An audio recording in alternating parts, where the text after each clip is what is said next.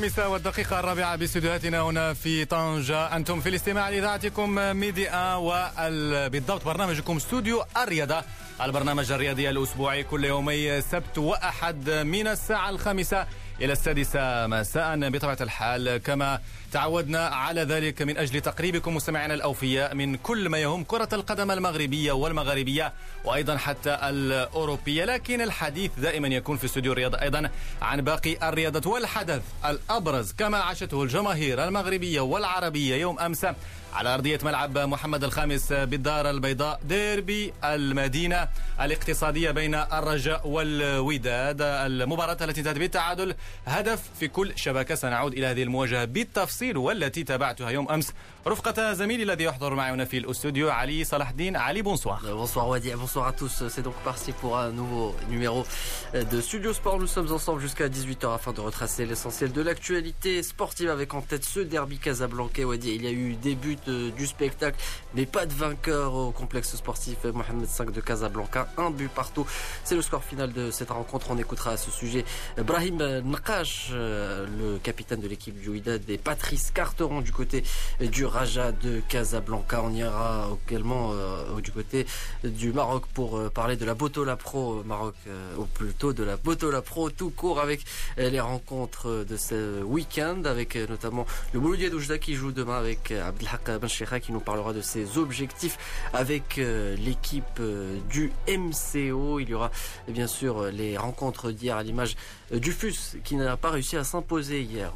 بالفعل علي البطولة الاحترافية التي تواصلت لكن غطى عليها الديربي بكل صراحة. علي الكل كان ينتظر هذا الديربي بين الوداد والرجاء لكن هذا لا يمنع بأن نتحدث عن مجموعة من المباريات. ربما عادت على الأقل الأهداف. تابعنا مباراة بين فريق الفتح الرباطي وأيضا الفريق الثاني. علي الذي تعادل معه بهدفين في كل شبكة. وأيضا اليوم مباراة الدفاع الحسني الجديد ضد الجيش الملكي. أيضا قبل ذلك تابعنا ديربي العاصمة بين الجيش والفتح الرباطي والذي كان مليئا بالأهداف أربعة مقابل اثنين. اليوم الدفاع الحسني الجديد يفوز خارج ميدانه عالي على الجيش بثلاثة أهداف لهدف واحد. سنعود الحديث عن هذه الهزيمة الثقيلة للجيش الملكي على أرضية ميدانه أمام جماهيره هزيمة جديدة للجيش بعد الاستفاقة في آخر مباراة أمام الفتح الرباطي. سنعود بالتفصيل أيضا إلى البطولة العربية. هذه المرة للأندية البطلة لكن في كرة السلة التي احتضنتها قاعة فتح الله البوعزوي بمدينة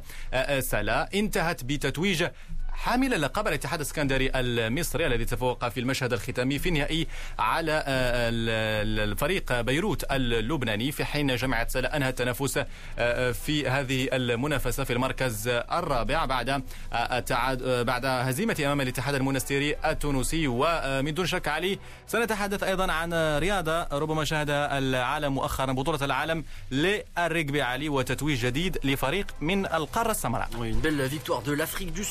Imposé hier face à l'équipe d'Angleterre 32 à 12 au Yokohama Stadium du Japon. On écoutera à ce sujet Martial Roche, journaliste et spécialiste du rugby afin de retracer cette victoire, ce troisième sacre de l'histoire de de l'Afrique du Sud qui empoche donc sa troisième Coupe du Monde après celle de 2017 et de 95. Wadi à tout cela bien sûr dans Studio Sport.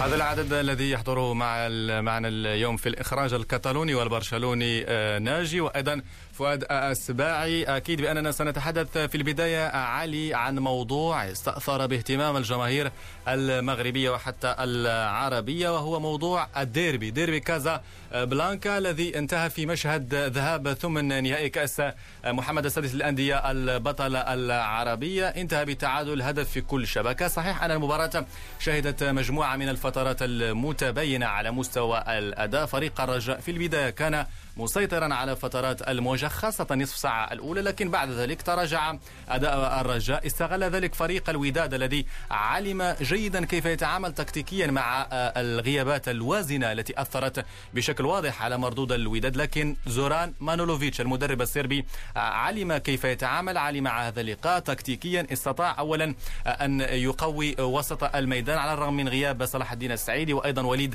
الكارتي ولكن خطأ دفاعي أخطاء دفاعيه علي دفع ثمنها الفريقان. خطأ من بدر بنون أيضا خطأ في ابعاد الكرة من دفاع فريق الوداد يستغله فابريس سنغوما بشكل جيد. على العموم علي مباراة. دعنا نقول بأنها كانت في المدرجات أكثر لأن تبعنا تيفو تبعنا مرة أخرى الجماهير الرجاء والوداد أبدعت في المدرجات. لكن على أرضية الميدان خصوصا الشوط الثاني بعدما سجل الرجاء هدف التعادل انخفض الايقاع علي. Oui, surtout après le but d'égalisation, on n'a pas vu grand-chose depuis. Avant cela, bien sûr, la première période a plus souri au Wydad de Casablanca qui a mieux géré les temps forts de cette rencontre. Le Raja qui se devait de faire un bon résultat puisque officiellement ce sont les Verts qui accueillaient pour cette, ce huitième de finale aller. Les Verts qui n'ont pas réussi à sortir de cette pression et qui ont logiquement encaissé un, un but durant cette première période grâce à Smaïl Haddad après cette erreur justement de Badr Banoun qui a profité à Youb El Kaibi, passeur décisif euh, lors euh, de ce match. La deuxième période, on a vu une équipe du Raja de Casablanca qui s'est mieux comportée, qui a pris d'assaut euh, la défense de, du Wydad de Casablanca, qui a été logiquement récompensée pour inscrire ce but de légalisation. Mais une chose est sûre, on va dire, c'est que le suspense reste entier en vue de ce match retour qui aura lieu le 23 novembre. Avant cela, il y aura bien sûr un match concernant les deux équipes et cette fois pour le compte de la Boto La Pro, les deux équipes qui vont bien sûr se retrouver plusieurs fois durant ce mois. بالفعل علي وهذا المباراة بكل صراحة لم تحدد إلا حدود الساعة. هي موجودة في البرنامج العام للبطولة الاحترافية لكن لحدود الساعة الجامعة المغربية لكرة القدم وأيضا العصبة الاحترافية. ولجنة البرمجة لم تحدد بعد الموعد النهائي لهذا النزال لحساب البطولة الاحترافية المغربية. لكن قبل ذلك نبدأ بردود الفعل. قبل أن نربط الاتصال بهلال الطاير المحلل البرامج الرياضية لميديان للحديث أكثر عن الجانب التقني لهذا النزال. ردود الفعل أولاها من القلعة الحمراء. إبراهيم نقاش عميد الفريق الأحمر الذي يشكر أولا الجماهير التي حضرت هذا النزال وأكد بأن دائما الفرجة هي التي تميز هذا الديربي وأكد بأن المباراة لم تحسم بعد ويجب انتظار مباراة الإياب في الثالث والعشرين من الشهر الجاري. نستمع لإبراهيم النقاش. الحمد لله المقابلة دازت في أجواء رياضية. الجماهير متعتنا بتفوات جميلة. صراحة عطات واحد المقابلة واحد النكهة. أهم حاجة هو أن سادت الروح الرياضية بين الجماهير وبين اللاعبين المقابلة كانت ماشي سهلة لأن صراحة اللاعبين قاموا بواحد المجهود كبير. الحمد لله على على النتيجة هذه. تنقولوا ممكن كنا نحصلوا على أحسن من من النتيجة ولكن تتبقى نتيجة نتيجة إيجابية بحكم أنك تتلعب نقولوا خارج الميدان واخا رغم أنك تلعب في الميدان ديالك ولكن هذه المقابلة فيها شوطين. الشوط الأول الحمد لله داز الحمد لله في أمان الله. نتمناو نزيدوا نركزوا في المقابلة الجاية اللي باش نحققوا بها نتيجة إيجابية اللي تخلينا ندوزوا الدور الموالي إن شاء الله. إذا إبراهيم النقاش عميد فريق الوداد البيضاوي من أقدم الكوادر في فريق الوداد. أيضا فريق رجاء علي كان ضغط كبير على باتريس كارتيرون المدرب الفرنسي لأن كان هناك حديث على أن الجماهير ليست راضية عن أداء الفريق رجاء عن الاختيارات التكتيكية. يبدو أن كارتيرون على الأقل أجل الضغط حتى مباراة الإياب لأنه لا قدر الله لو تعرض فريق رجاء لهزيمة يوم أمس كان سيكون ضغط كبير وكبير جدا على باتريس كارتيرون علي Oui, le technicien français qui peut nourrir des regrets à l'issue de ce match. La faute à une première période qui laisse à désirer et durant laquelle Wydad a mieux géré donc les temps forts de, de ce match. Mais au final, le Raj a réussi à recoller au score. Patrice Carteron s'est montré assez déçu lors de la conférence de presse d'après-match. Il s'attendait à un meilleur résultat, le technicien français qu'on écoute au terme de cette rencontre. Je suis assez, je suis même très déçu du résultat final parce que je trouve que sur l'ensemble du match, on a globalement assez facilement dominé le, le qui s'est contenté de jouer des, longs ballons et, de jouer le contre. On a fait malheureusement une grosse erreur qui nous a complètement déstabilisés. On, avait bien, on était bien rentré dans le match, on jouait bien, on dominait assez largement et assez facilement et on a fait cette très très grosse erreur et à partir de là, euh, malheureusement, on a, on a complètement perdu le fil de, la première mi-temps. C'était un choix de ma part euh, par rapport à Yumnana et Sofiane qui avaient fait un, très bon match la semaine passée à Safi. Mossine revient de deux petites alertes au niveau, euh, au niveau des mollets et il était, bien cette semaine, il était à 100%, mais j'avais j'avais vraiment dans l'idée de, démarrer, de démarrer fort le match, de continuer comme la semaine passée, on l'avait fait d'aller presser cette équipe du Wydad et de faire rentrer dans un deuxième temps euh, Haddad et, et Mossine pour justement euh, aller chercher un but supplémentaire. Malheureusement, il a fallu revenir au score et non pas, et non pas prendre de l'avance. Voilà, c'était simplement un choix stratégique. Voilà donc euh, Patrice Carteron, l'entraîneur du Raja de Casablanca au sujet de ce huitième de finale aller entre le Raja et le WAC qui s'est soldé euh, sur le score d'un but partout, un but qui vaut son pesant d'or pour euh, le Wydad de Casablanca qui était donc dans la peau des visiteurs pour ce match, un but qui pourrait être décisif lors du match retour. البعض يتحدث بأن الحديث عن أن الرجاء المستقبل والوداد الضيف هناك نقاش لكن هذا يؤثر على مستوى النتيجة لأن النتيجة محسوبة على أساس أنها على أرضية فريق الرجاء ولو أن ملعب محمد الخامس سيحتضن المباراتين آه، معا لكن دعونا الآن مستمعينا الكرام نفتح آه، الجانب التقني في هذا اللقاء والقراءة الخاصة بهذه المباراة مع المحلل البرامج الرياضية لميدي آن هلال الطير هلال مساء الخير. مساء الخير للجميع وتحية للمستمعين والمستمعات ولمخرج البرنامج وطاقم العمل. اذا سهل الأكيد تابعت اللقاء يوم أمس. يعني الديربي كان منتظر أن يكون أكثر ربما حدة على مستوى مردود الجانبين. كيف أنت تابعت أداء الوداد والرجاء في هذا الديربي العربي؟ على العموم يعني المحتوى المباراة كان مقبول مقبول جدا. أكيد بأن كان ضغط أكثر وأكبر على فريق الرجاء. يعني لسببين لأنه هو المستقبل هذا من جهة. ومن جهة ثانية للغيابات الكثيرة اللي كانت عند فريق الوداد. اذا كان هو مفروض عليه باش يصنع اللاعب باش يكون أكثر تهديد أكثر خطورة باش يسجل باش يأمن نتيجة يعني في مقابلة الذهاب. لكن لا شيء من هذا حصل. أكيد بأن في الجانب الآخر السيد زوران اعتمد على خطة لن أقول دفاعية لكن انكمش دفاعيا بكتلة ملتحمة اعتمد على خمس لاعب أربع مدافعين وخمس لاعبين في وسط الميدان والكعبي كرأس حربة.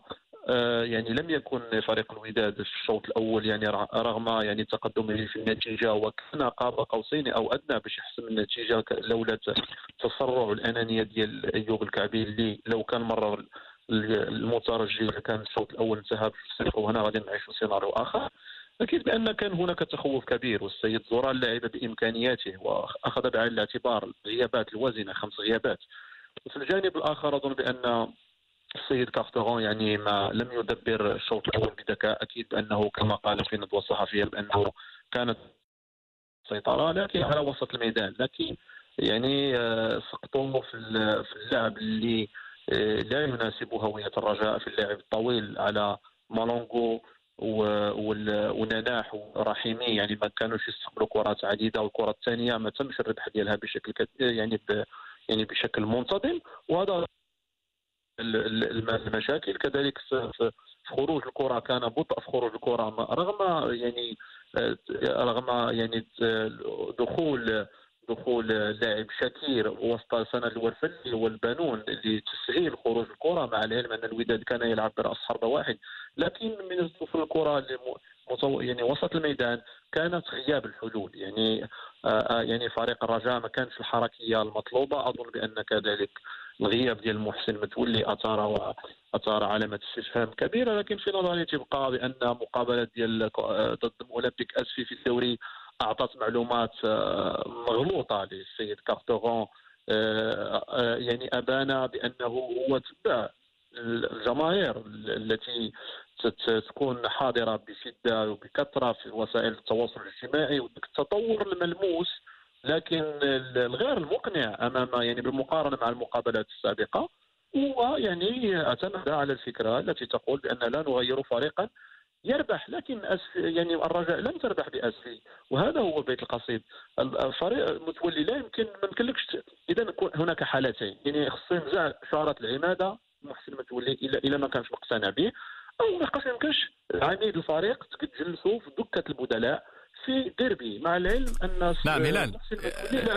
اسمحت لي في النقطة ديال محسن متولي كان هناك نقاش قبل المباراة. هل باتريس كارتيرون سيعتمد على متولي في البناء الهجومي ولو أنه في العديد من المرات كارتيرون أكد بأنه لاعب متميز ولكن هناك ما يسمى على مستوى السرعة في البناء الهجومي؟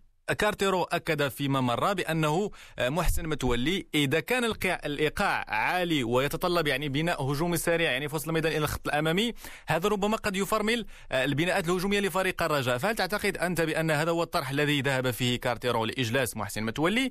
حتى في الشوط الثاني صحيح دخل محسن متولي ولكن لم تكن هناك يعني دعنا نقول لم تتحرك الآلة الهجومية بالشكل الذي كان منتظر خاصة على مستوى الأطراف. ولو أن زكريا الوردي سهلال قدم أيضا مباراة متميزة في وسط الميدان وعلى الرغم من أنه واجباته الدفاعية تطرح أكثر من علامة استفهام هل تعتقد بأن كارتيرون كان يود فقط أن يحافظ على محسن متولي لأن كان يريد الرفع من الإيقاع؟ والدليل على ذلك أن فريق الرجاء دخل مهاجما منذ صافرة الانطلاقة إلى هضرنا على الإيقاع التي لعب فيه فريق الرجاء يعني منذ بداية البطولة وليس الإيقاع المطلوب. يعني إيقاع يعني جد منخفض هذا من جهة. بالعكس والتوظيف ديال المتولي اللي يقدر يفتح باب النقاش. هو السيد كارتورون يفضل باش يلعب يوظف متولي ك كصانع ألعاب وراء رأس الحربة. وهذا ماشي أكيد بأنه واحد المركز يعني آه، تيكون فيه اللاعب مرتاح لأنه تيجري أقل تيدافع أقل. لكن المتولي يعني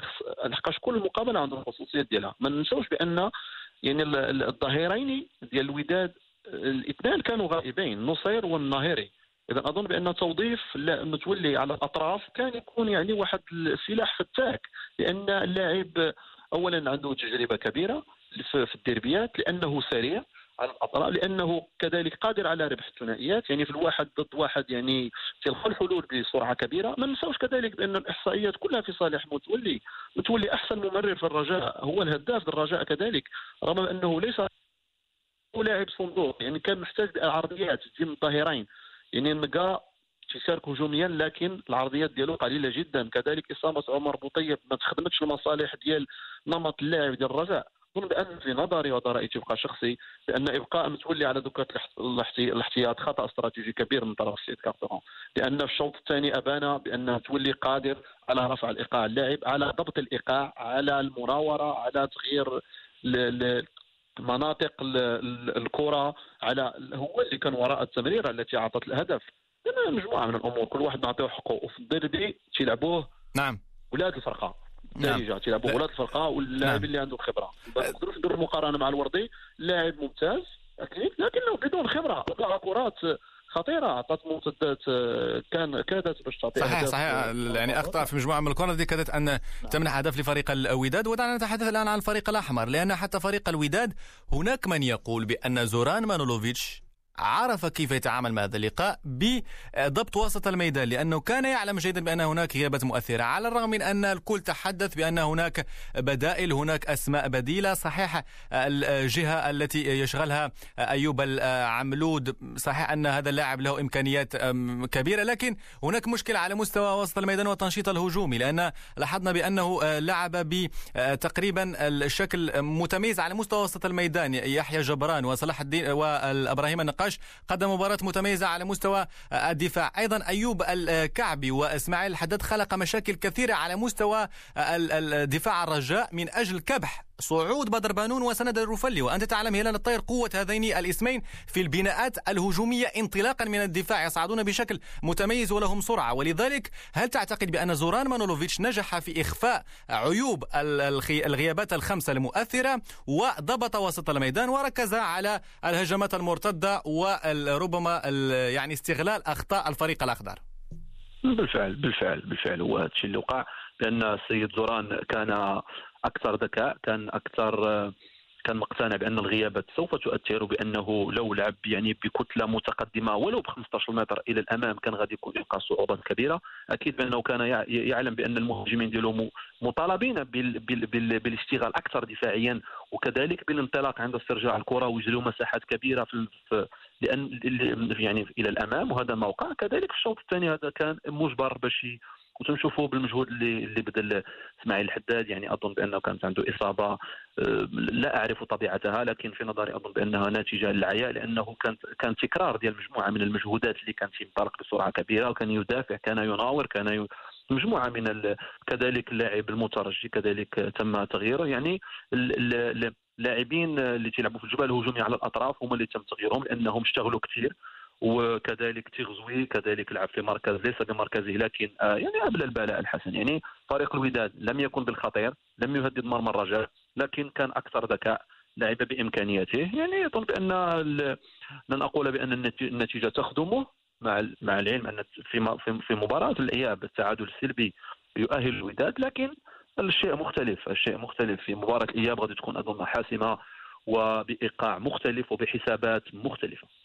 نعم سهلال سنتحدث عن مباراة الإياب لكن سنستغل حضورك معنا وتجربتك أيضا في الإعداد الذهني والبدني. الكل هلال في أي ديربي يطرح سؤال لماذا ينخفض الإيقاع؟ لأن بعد تسجيل هدف التعادل لفريق الرجاء تقريبا بعد عشر دقائق انخفض الإيقاع. لم نعد نتابع فرجة لم نعد نتابع حضور بدني قوي. تغييرات صحيح من المدربين لكن من دون أي فعالية. هل تعتقد بأن هذا الانخفاض في الإيقاع راجع إلى اقتناع اللاعبين بأن هناك مباراة ثانية سنلعبها وهذه المباراة انتهت؟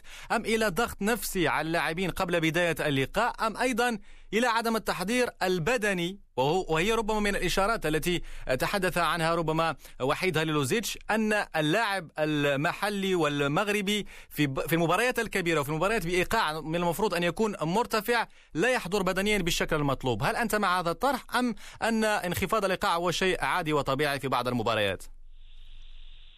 في نظري اولا انخفاض الإيقاع آه، ليس له علاقة يعني وطيدة وبنسبة كبيرة مع المخزون البدني. أظن بأن انخفاض الإيقاع هو اختيار اختيار. يعني المدرب أو اللاعبين يعني بدون تلقي تعليمات يعني يختارون بانخفاض الإيقاع بيختارون التراجع إلى الوراء. هذا اختيار. لا أظن بأن لكن بأن la fatigue اللي plutôt nerveuse يعني العياء العياء الذهني هو الذي يؤثر هو الذي يكبح المجهودات وتكرار المجهودات لا أظن بأن أكيد في الدربيات هناك حسابات والتفكير فيما بعد المباراة خاصة بأن خصوصية هذه المباراة يعني تدار مسابقة خارجية.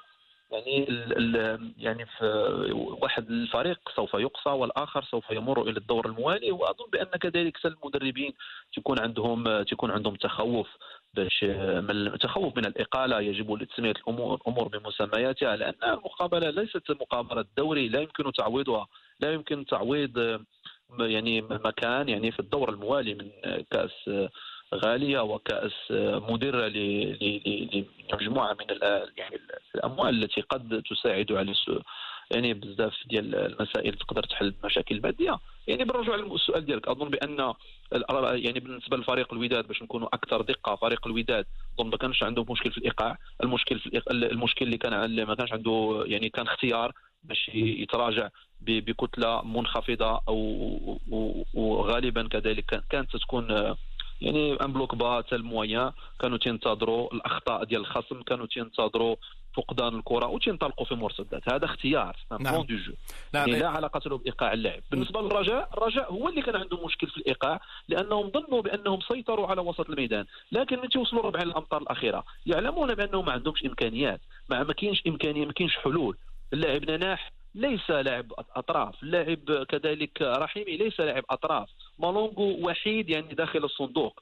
ما كانش صانع ألعاب يعني يعني يعني باستثناء يعني نجوما يعني الوحيد اللي كان تعطي مجموعة من الحلول الفردية في جميع التحركات ديالو. هذا هو اللي كان قراءه طيب جيده طيب هلال سنعود معك في آه، المباراة يعني الحديث عن مباراة الإياب بتفصيل يوم الثلاثاء القادم في برنامج ميادين من الخامسه إلى السادسة آه، مساء. لكن الآن نتحدث عن مباراة أخرى لحساب نفس المسابقة دائما كأس البطولة العربية. هذه المرة آه، الترجي الرياضي التونسي ضيفا على أولمبيك اسفي كيف ترى حظوظ الفريق المسفي وهل تراه قادرا على تجاوز عقبة هذا الفريق الكبير الفريق المتوج بدوري أبطال إفريقيا الترجي التونسي؟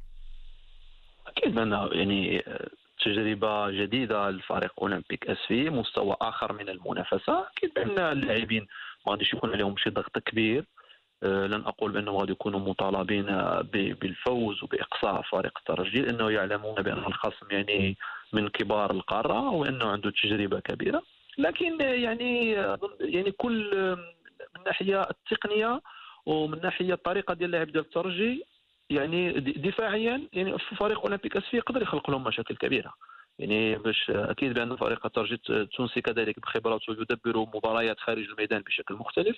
لكن بان يعني فريق اولمبيك اسفي عنده من الإمكانيات إذا إذا إلى حافظ على الهدوء ديالو إلى حافظ على التركيز إلى يعني تفادى الكرات الأخيرة لأن فريق ترجي التونسي والكرة التونسية بصفة عامة يعني أقوياء في الكرات الثابتة.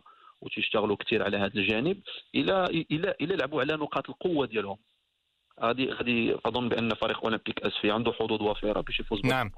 وما نتمنى هو أن يتفوق الفريق المسفي في هذا النزال. في مباراة صحيح ديربي مغربي لكن تبقى مباراة صعبة جدا. هلال طير المحلل محلل البرامج الرياضية لميديان شكرا جزيلا لك على كل هذه التوضيحات. العفو امغدي يلا إن شاء الله الموعد يتجدد يوم الثلاثاء القادم في برنامج ميادين. أكيد بأن رفقة زميلي علي صلاح الدين سنواصل في الجزء الثاني.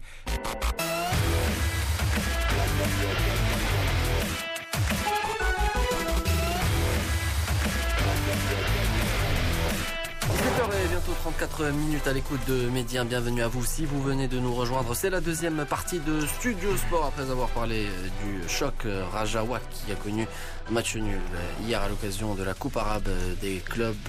On continue de parler football, le football en Afrique, Wadi avec bien sûr deux formations marocaines concernées par la Coupe de la Confédération africaine. بالفعل علي الكل اذا ينتظر المباريات المرتقبة في كأس الكونفدرالية الإفريقية لكرة القدم ممثلة كرة القدم المغربية في هذه المنافسة نهضه بركان الوصيف وصيف النسخة الماضية وحسنية قدير النهضة البركانية مباراة صعبة جدا لأن الفريق البرتغالي سيواجه فوسا جونيور من مدغشقر ومطالب بتجاوز هزيمة الذهاب بهدفين نظيفين بمعنى أن النهضة البركاني عليه تدوين ثلاثة أهداف دون تلقي شباك أي هدف من أجل تجاوز هذا الدور والمرور. بطبيعة الحال إلى دور المجموعات علي لأن هذا الدور هو إياب الدور الفاصل المؤهل إلى دور المجموعات وهي المباراة التي ستنطلق في تمام الساعة السابعة مساء.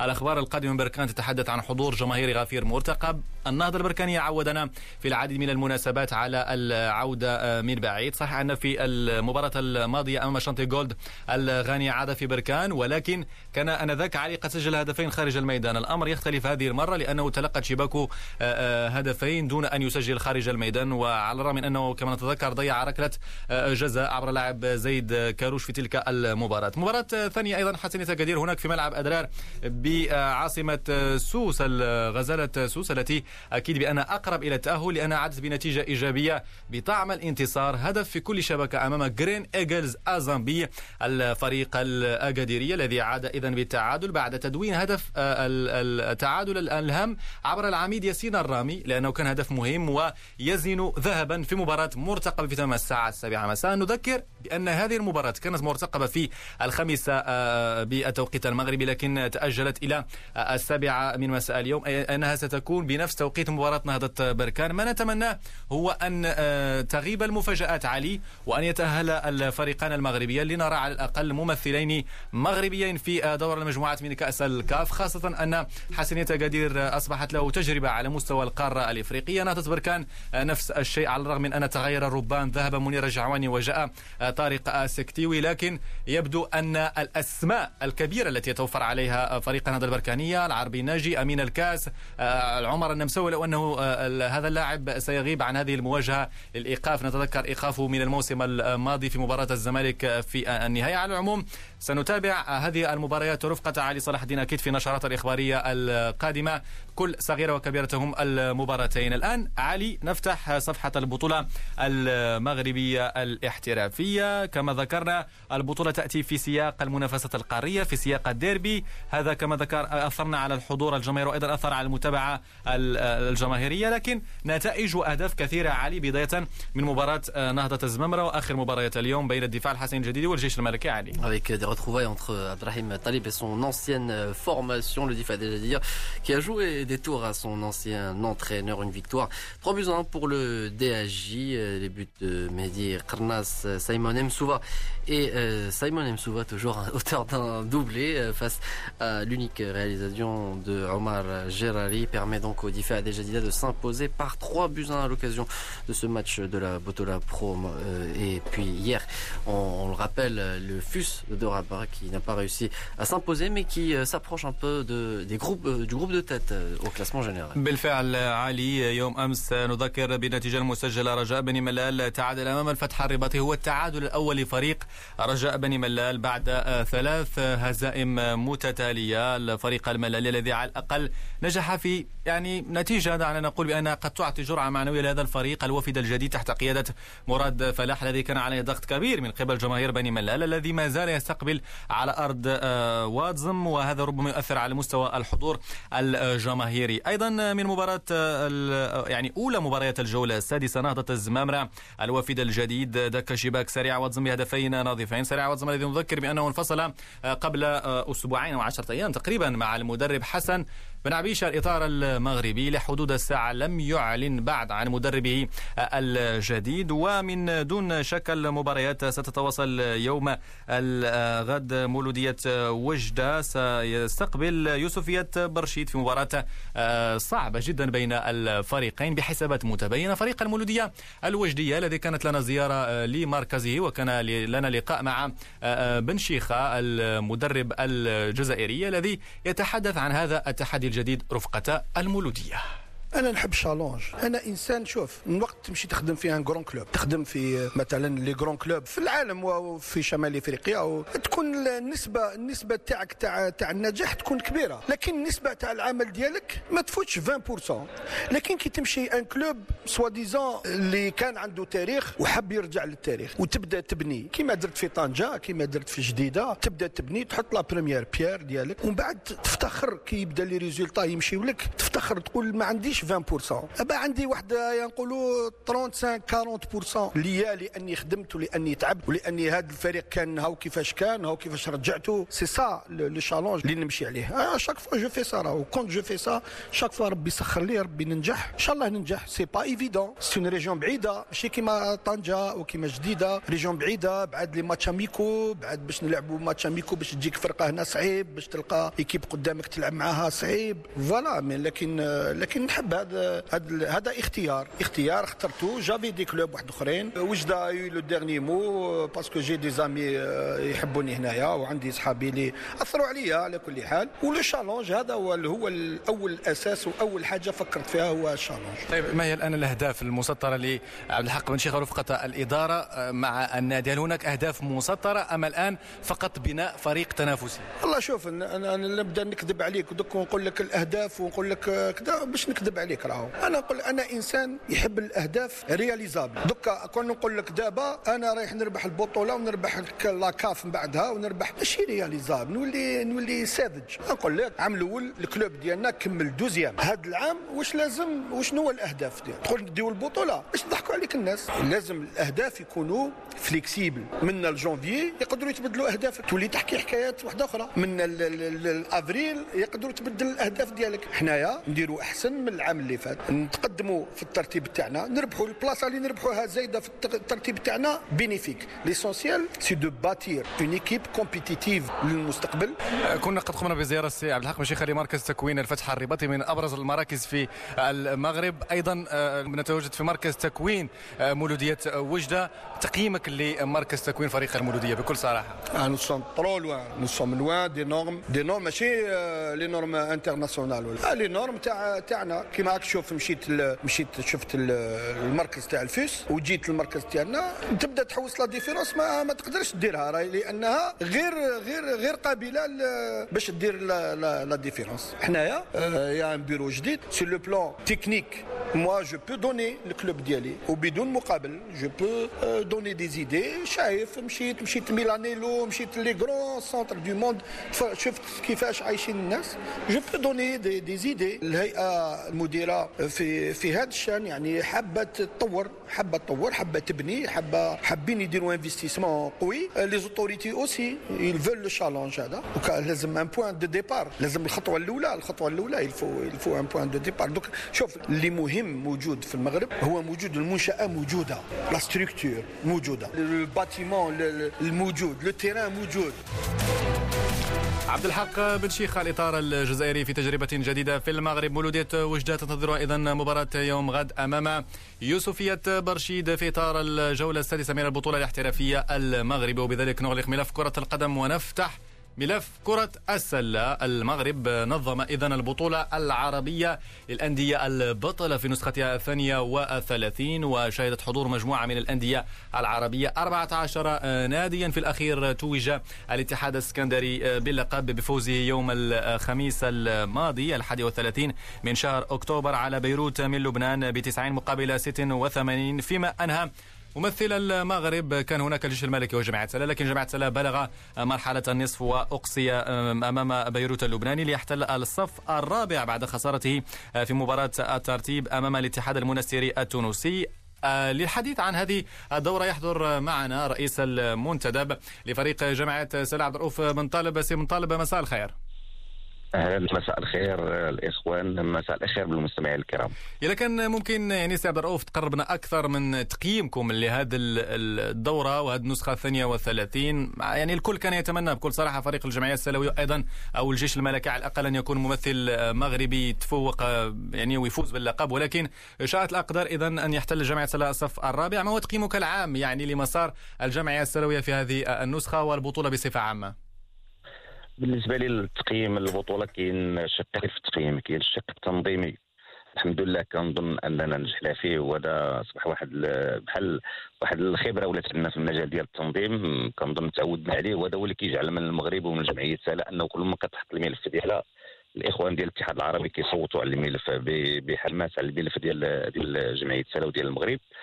من الناحية الفنية أو التقنية كنظن أن البطولة اعطت كل ما كان معقود عليها من الناحيه التقنية حيث عرفت مشاركه ديال 14 نادي وهذا في الحقيقة في حد ذاته واحد الرقم اللي مهم قليل يمكن في هذه العشر سنوات الأخيرة هذه أول مرة كي كيحصل هذا الرقم. هذا دليل أن المغرب ومدينة سلا بلد الاستقطاب نظرا للأمن والاستقرار اللي كاين في, في, البلاد ديالنا.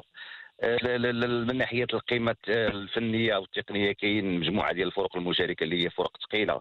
الاتحاد السكندري البطل العرب السابق. بيروت يلعب النهائي السنة الماضية. الفريق المنستير التونسي اللي هو المنتخب ديال تونس. 10 لاعبين داخل المنتخب واللي عاد بطولة العالم مؤخرا. الريال القطري اللي كله محترفين وكلهم مجنسين بواحد الشكل كبير. اذا آه كنظن فرق قوية قوية جدا. قليل في كتلاقى في بطولات عربية بهذا الشكل. آه الجمعية السلويه شاركات وقدمت كل يمكن لأننا بدينا اولا معطلين في التدريب. انتداب ديال المدرب آه، ما جاش ما جاش زعما على بكري جا معطل شوية تقريبا واحد الشهر قبل باش عاد التحق آه، حنا كنديروا واحد السياسة ديال التجديد ديال الفريق لأن اللاعبين والنجوم ديالنا بداو يوصلوا واحد المرحلة ديال الكبار كنديروا تجديد ديال الفريق. عندنا لاعبين متميزين من ناحية لا يقولوا الكلمة ديالهم في المستقبل من الناحيه الدولية. كنحاولوا نقحموهم داخل المجموعة. آه، البطء من من شهر خمسة ديال السنة الماضية ما نعم. لعبنا ولا مباراة واحدة. نظرا لأن البطولة نظرا لأن البطولة المغربية متوقفة والمشاكل اللي كتعرفها كرة السلة الوطنية فما عندناش التنافسية الكافية باش يمكننا نقاوموا فرق مع كل أسف مع كل أسف هذا الوضع غير مقبول بكل صراحة. باش ننافسوا فرق اللي اللي لعبه 20 مباراة كل ما تجي لعندنا وتلعب البطولة ديالها وكتلعب دوريات في الحريري وفي مصر وفي هذه. فاحنا من شهر خمسة العام اللي فات ما لعبناش. فريق الجمعيه السلويه تيأدي الثمن ديال هذه المشاكل اللي كتعيشها كرة السلة. السنة الماضيه وصلنا النهائي ديال بطولة إفريقيا بدون بطولات مغربية. ياك بقينا كنقلبوا على الحلول الذاتية ديالنا مشاركه في دوريات أجنبية وداك الشيء ولكن هذا كينهك تبنيه الفريق وتيهنكنا حتى على المستوى النفسي لأن ما ما كيكونش عندنا الحماس على المستوى الداخلي واللي هو مهم وما كتكونش التنافسيه اللي كتصايب كل أسبوع. قاومنا هذه السنة عاوتاني بغينا نقاوموا ولكن ما تمكناش نوصلوا للنهائيات. وصلنا للمربع الأربعة. في حد ذاته باش تكون في المربع الأربعة مع الدول اللي قلنا اللي هي مصر ولبنان وتونس في حد ذاته إنجاز. لأن نظرا ماشي إنجاز نظرا للظروف اللي كتعيشها كره السلة الوطنية.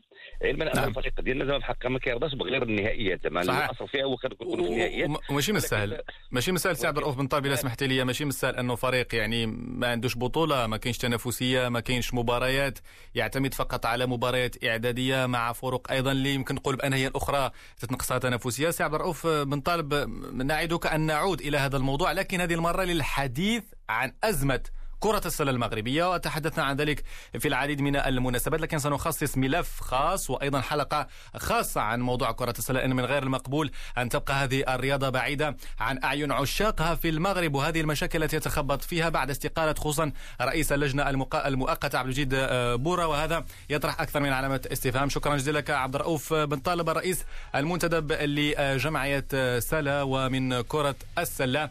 علي نتحول للحديث عن رياضة الريغبي وكما ذكرنا جنوب إفريقيا التي توجت باللقب. Une belle victoire de l'Afrique du Sud, victorieuse de l'Angleterre 32 à 12 hier à Yokohama et qui a remporté donc la Coupe du Monde pour la troisième fois de son histoire. Cette victoire clôt un parcours quasi parfait des Springboks qui avaient entamé la Coupe du Monde par une défaite face aux All Blacks, la Nouvelle-Zélande, avant de monter en puissance au cours des six semaines du mondial débuté le 20 septembre. Retour sur ce sacre final de l'Afrique du Sud avec Martial Roche, journaliste et spécialiste du rugby. Une surprise, oui. C'est vrai que c'était pas euh, l'Afrique du Sud ne faisait pas figure de favori il y a euh, mois de septembre quand on a commencé la Coupe du Monde, qui faisait partie des équipes euh, solides. Hein. attention, hein, c'est pas un champion qui sort de nulle part. Troisième titre mondial. Mais effectivement, c'est vrai vous voyez les équipes de l'hémisphère sud, on s'attendait comme beaucoup à la Nouvelle-Zélande. On se demandait si la Nouvelle-Zélande avait continué sa période de domination commencée en 2011. On attendait effectivement l'Angleterre a été euh, qui a été au rendez-vous jusqu'à jusqu'au coup d'envoi de la, finale finalement. On attendait l'Irlande beaucoup plus euh, effectivement parce que effectivement l'Irlande faisait partie avec l'Angleterre de ces deux nations qui dominaient le, le rugby européen et qui avaient euh, au niveau mondial voilà c'est vraiment partie des, très grandes nations. On attendait le Pays de Galles aussi, qui est allé jusqu'en demi-finale euh, après une victoire contre la France en quart. Bon, voilà, les favoris ont quand même été au rendez-vous, mais effectivement, euh, c'est peut-être euh, l'Afrique du Sud avait peut-être été un peu l'équipe qu'on avait oublié de regarder. Euh, voilà, on, on, les attendait et ils ont été euh, effectivement dans un registre qu'on leur connaît, c'est-à-dire un rugby très rugueux, très physique, très solide sur des fondamentaux, le, la mêlée, la touche, la conquête, le combat. Et effectivement, c'est ce qui a fait la différence contre l'Angleterre en finale, euh, c'est que euh, cette capacité à faire déjouer l'adversaire, à lui imposer, à lui imposer un gros défi physique, une grosse pression. En fait, l'Angleterre a un peu subi en finale ce qu'ils avaient fait subir à la Nouvelle-Zélande euh, en demi-finale. Ce moment où finalement on prend une marée défensive, d'énormes fondamentaux défensifs, C'est-à-dire que effectivement l'Angleterre pu percer la, ligne la ligne des Springboks et, s'est retrouvé un peu sans solution alors que euh, jusque-là ils étaient preuve d'un rugby très posé, très technique, très, euh, pensé. Là on a eu l'impression que leur charnière était un peu aux abois en fait, euh, avec des coups de pied manqués, euh, avec euh, des, situations euh, de ballons cafouillés, de ballons qui tombaient, quelque chose dont on avait complètement perdu l'habitude en, regardant jouer les Anglais. Voilà, un, rugby donc sud-africain très physique, très solide, qui fait déjouer l'adversaire. Et en même temps, euh, moi, j'ai effectivement lu euh, chez des confrères de la presse beaucoup la mise en avant de ce, ce rugby-là. On se disait finalement, bah, le, rugby euh, qui devait jouer et qui devait gagner euh, à l'heure actuelle était un rugby vraiment euh, de mouvement, de, déplacement, et que l'Afrique du Sud avait, montré le contraire. Et en même temps, tout en étant sur ce registre très solide, défensivement très rugueux, bah, on voit que finalement, ils marquent deux essais sur la finale par leurs ailiers, deux purs essais de, de trois quarts, hein, puisque premier sur un coup de pied à suivre, euh, rejoué derrière euh, avec une passe aveugle, un, truc, un effet absolument splendide. Et puis après, euh, pour un peu finir d'assassiner les Anglais, entre, entre, guillemets, cet exploit de, de cette Colvic, alors que nous en France on connaît bien puisqu'il joue à Toulouse et qu'on l'a vu à l'œuvre toute la saison, mais c'est vrai que toute la saison dernière, mais c'est vrai que voilà, un vrai bijou effectivement de trois quarts sur un cadrage débordement euh, qui laisse Owen Farrell euh, assis dans la pelouse. Enfin, vraiment une. Euh... Donc voilà, moi je, trouve finalement que c'est un rugby que j'ai trouvé quand même relativement équilibré qu'ont qu proposé les Sud-Africains. Martial Roche au sujet de cette victoire finale de l'Afrique du Sud en Coupe du Monde au Japon. Et c'est avec le rugby que s'achève cette émission de Studio Sport. Merci beaucoup d'avoir été à l'écoute et excellente soirée à l'écoute de Média.